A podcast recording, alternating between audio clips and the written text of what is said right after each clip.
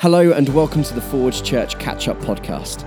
We're delighted that you've chosen to press play on this podcast today. My name is Johnny, and I'm part of the teaching team here at the Forge.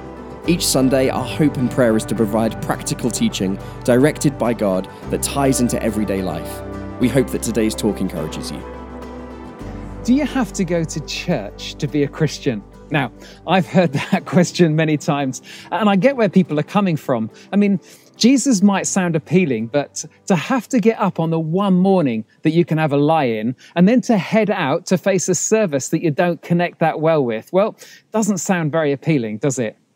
And yet, my upbringing, which has been a church upbringing, would want to answer yes to that question.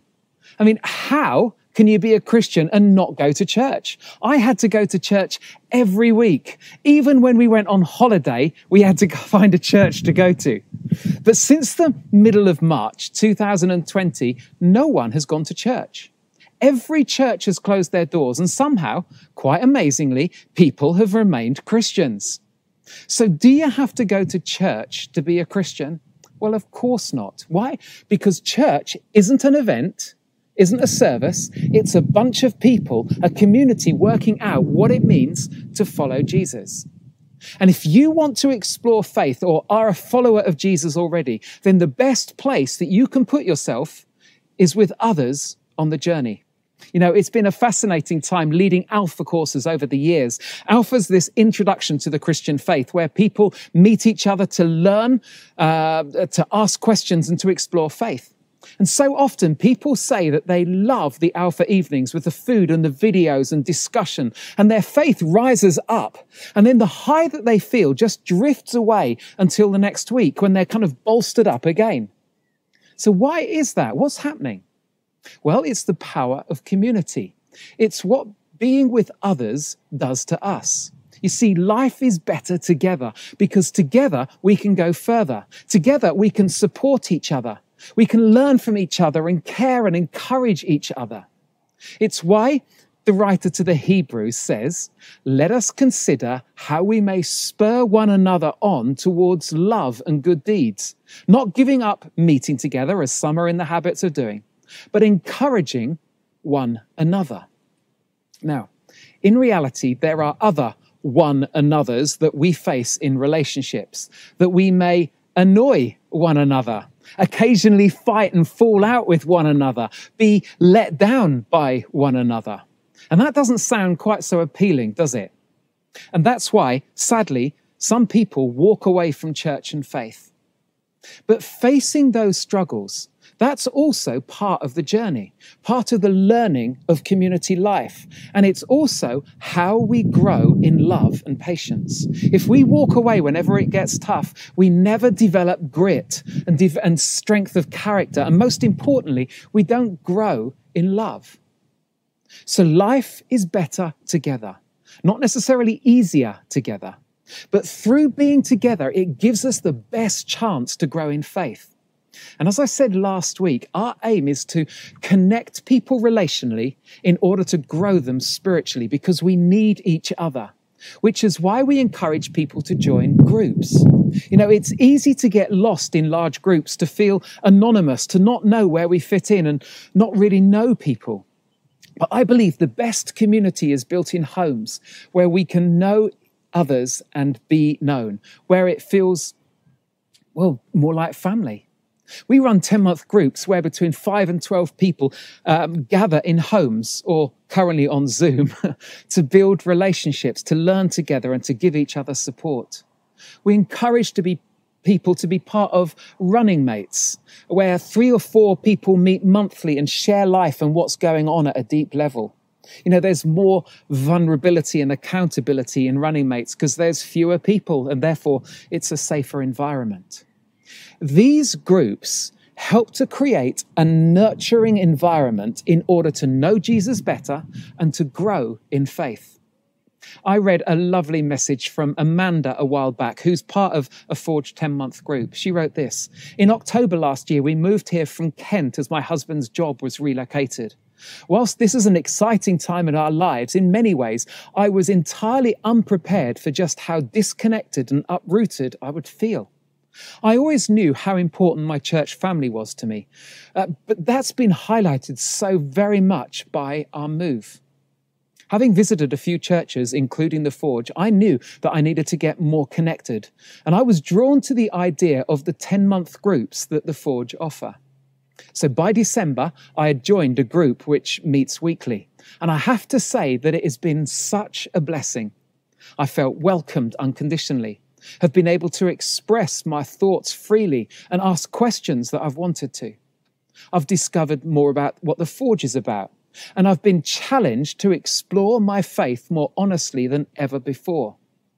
And those connections are beginning to grow with familiar faces, with shared experiences, and the roots of friendship. God is good, Amanda says. I love to hear of people growing in faith because our mission as a church, um, the kind of the purpose that we exist is to help people find and follow Jesus. So, what are the conditions or the environments to best follow Jesus? Well, I believe there are three groups of people that we need to have in our lives in order to grow.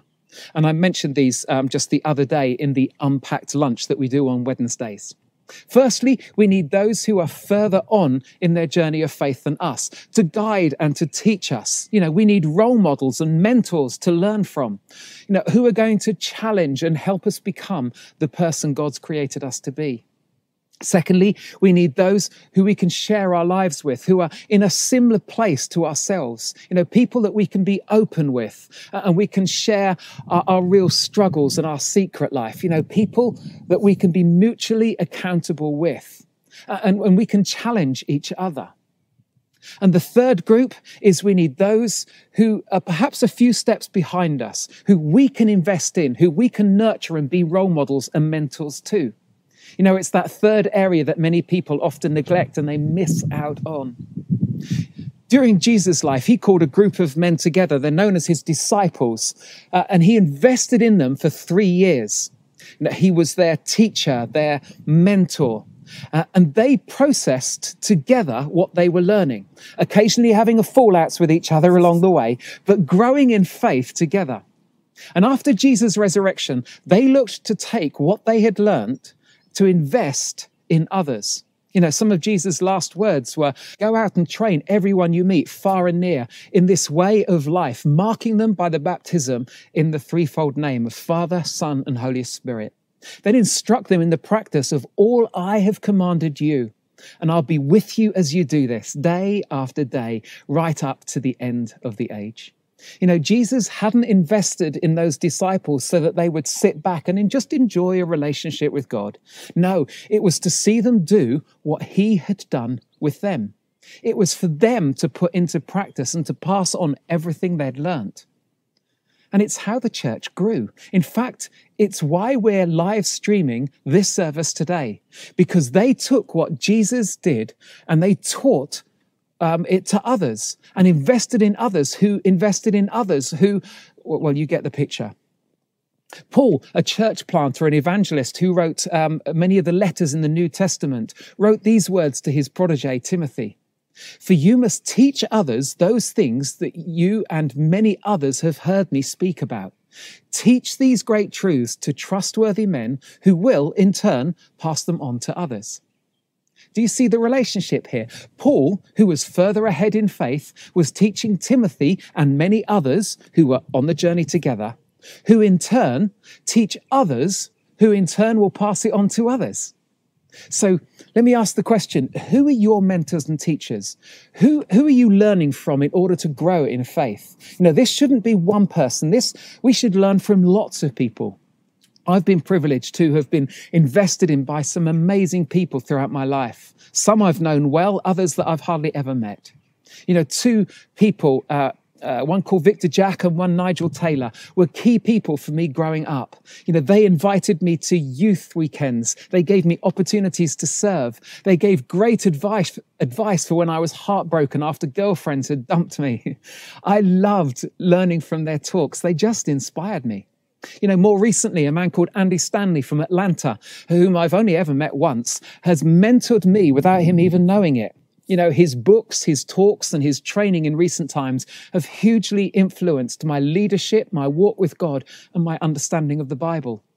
To grow in faith, we need mentors and teachers who invest in us. And sometimes they'll come to us, but more often we have to seek them out. And that's why connecting in groups is so helpful, as there's often someone in the group. Uh, sometimes it's the leader, but others also who are further on in their faith that we can learn from within group life. I mean, let me ask you, what books are you reading or podcasts are you listening to? Which leaders and role models are investing in you? Whoever it is, lean into them and don't just find out what they believe, find out why they believe it and how they've come to those conclusions. You know, understand their journey of faith and learn all you can. Now, mentors and teachers can be a bit intimidating at times, and so it's good to invest uh, time with people in a similar place to ourselves. It's why we encourage running mates, safe places to be known, to really connect, and to hold each other mutually accountable. You know, on Tuesday, I had an hour's call with two church leaders in the UK, people I know quite well, and we shared the joys and the frustrations of our roles, the current pandemic, and, and where we're struggling in life. It was a really honest conversation. Uh, and we talked faith and we prayed for each other. And I came off that call feeling lighter and knowing that I'm not alone in the struggles that I face. You know, you and I need others around us to lean into at times and for us to help support them when they struggle. It's this mutual relationship. And at times we need someone to speak into our lives if we're veering off track or making poor decisions. You know, it's really helpful to give permission to one or two people that you really trust before a conversation like that is needed. Otherwise, it's, well, it's just really hard to receive uh, and we question their motives. So, who are you doing life with at a deeper level? Please, if you can't answer that, get involved in a group or start a running mates group with close friends. And if you're in a running mates group, make sure that you're really pushing each other forward in faith and not just being comfortable. You know, keep returning to why you're meeting, the purpose that you started in the first place. Because these relationships are crucial to growth and in helping us become more like Jesus. And finally, and most scarily for, for many, is who in my life is a few steps behind me in faith that I can invest in, that I can mentor and encourage. You know, I'm so proud of my, my son, Sam, who a few years ago wasn't really moving forward in faith, but he had helped on a youth camp. And he was asked by a young person if he would mentor them, and, and Sam bravely said yes. So they met up on occasions and they studied a book together. I think the book was God is Closer Than You Think by John Ortberg. And their meetups were helpful. Uh, and through it, Sam grew in confidence and in faith. You see, being used by God to encourage others on in faith is so exciting, it's so rewarding, and it's so worth doing. So, who can you encourage? Who can you study a book with or meet uh, to talk about faith and to chat through questions? You know, if you do it, you will find it life giving and you'll grow in your faith. You really will. Life is better together. But how do we find these people in these three groups? Well, start with your own networks and friendship groups. Then go wider to your church networks.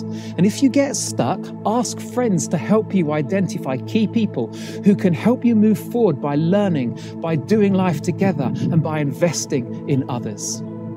Hey, I would love to pray for you. Let me do that. Father God, you've created us to be in community with other people. And thank you that there are people that we can learn from we can share life together with, and people who need us to invest in them. Help us not to shy away from relationships, but to lean into them in order to grow in faith. Please help us to find role models, to be role models, and be willing to share our lives with others. Thank you that life is better together. In Jesus' name. Amen. That's all for this week. Thanks once again for joining us. We'd love to keep the conversation going, so why not check out Forge Church UK on Facebook, Twitter, or Instagram? Or go online at forgechurch.com where you can watch other content, find a next step, give financially, or see any details of what's currently going on in and around the Forge. We're looking forward to you joining us next time.